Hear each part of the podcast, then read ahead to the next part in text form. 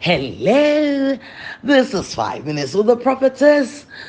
The Christmas Story, episode 14, episode 1 4. And of course, immediately you know that today is the 14th day of December because we started episode 1 in the first day of December. Good. And um, uh, today I wanted to just go on and, and and and go to the next point. But i think that because i said something yesterday i need to clarify it a bit for you. I said to you yesterday that god is not going to speak to you through angels number one. Number two not through dreams and even visions. Say, but how is God going to speak to me? And I said, He will speak primarily through the Bible, the Word of God, through you opening the Bible and reading for yourself very critical. Very critical to understand this Christianity. This is the way it's going to be. So, if you've been sitting there waiting for angels to appear to you, you've been sitting down to dream, and your dreams are what you are going, living by, or visions, or somebody said, or a prophet said, please, that's not the way to go. So, I'm saying that now, um, uh, somebody is saying, Prophetess Olivia, no, show me from the Bible Show me from the Bible. How can I know what you're saying is the truth? So I want us to go to Hebrews chapter 1. Hebrews 1 1. Hebrews 1 1. You can remember this every time, anytime. And it says, God, who at sundry times and in diverse manners spake in time past unto the fathers by the prophets. What is he talking about? He's talking about the Old Testament. In the Old Testament, God spoke through the prophets. He spoke to was our fathers. He spoke to the people of old through the prophets. So when you go into the Old Testament, you just see the prophets that said, Thus saith the Lord. And that was God speaking. That was the way God did in the Old Testament. But this same Hebrews 1 1 now is saying, But in these last days, he is not going to do that again. He has spoken. Listen, spoken, not will speak, spoken already. Everything that God will say to you, He has already spoken it.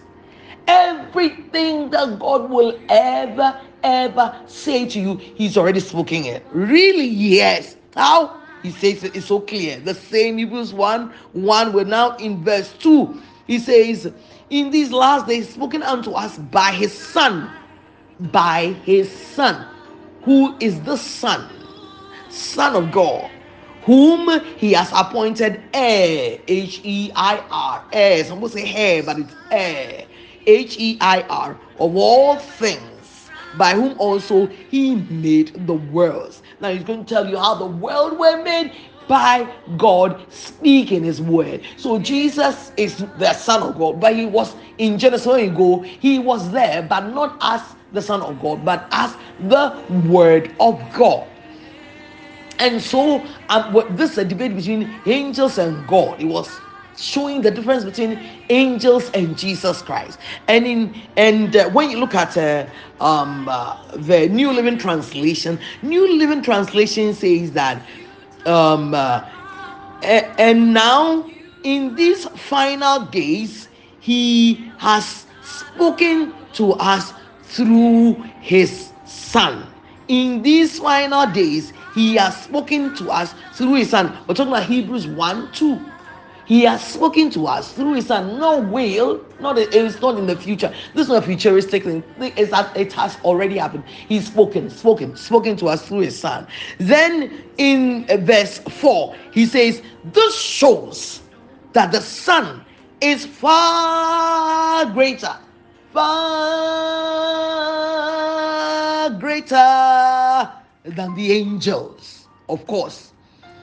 He is far greater. So, if you're looking for angelic visitation, there's the news. The news is that the Son is far greater. Why would you go to what is less? Why would you go for less? I heard a nice story. The story said that somebody was asked to come and give a project, uh, was coming to speak to a group of people. When he came, he said, How many of you know that dogs like bones. Everybody lifted up your hand. He said, Listen, when you go tomorrow, put steak S T E A K before your dog and put bones and see which one the dog will go for. The dog is going for the steak, the bones because you didn't offer it steak. But the dog loves meat, raw meat. He loves the steak than the bones. But often we give it bones after we have eaten the steak then we, we just give them the bones and that's why they have to make do with the bones but in reality they love steak they love the meat but they have to eat bones. So why would you go for the bones when there is meat? Why would you go for angelic visitation when you have Christ? When God has spoken to us through Christ, the Word. And that's why John 1 1 says, In the beginning was the Word, and the Word was with God, and the Word was God. So the Word is God. When you pick your Bible, when you pick your Bible, you pick the Word. And that is the primary way God speaks to His children in uh, this New Testament through the word in our time through the word. Please don't sit down and be waiting for angels to visit you and tell you. So today, what should I do? An angel will come down and tell you, please go here, do that. No, no, no, no, no, no. I'll have a dream and I'll no, no, no, no, no. I'll have visions. No, no, no. I'll be told by my prophet. I'm a special prophet. No, no, no. Go. You yourself pick your Bible, open it and read take the gospel of john. Read everything. Take gospel this take this part. Take a whole book. Read read and you'll be amazed. God that is god speaking to you. You are so blessed blessed blessed. Please come back for more and share the link with somebody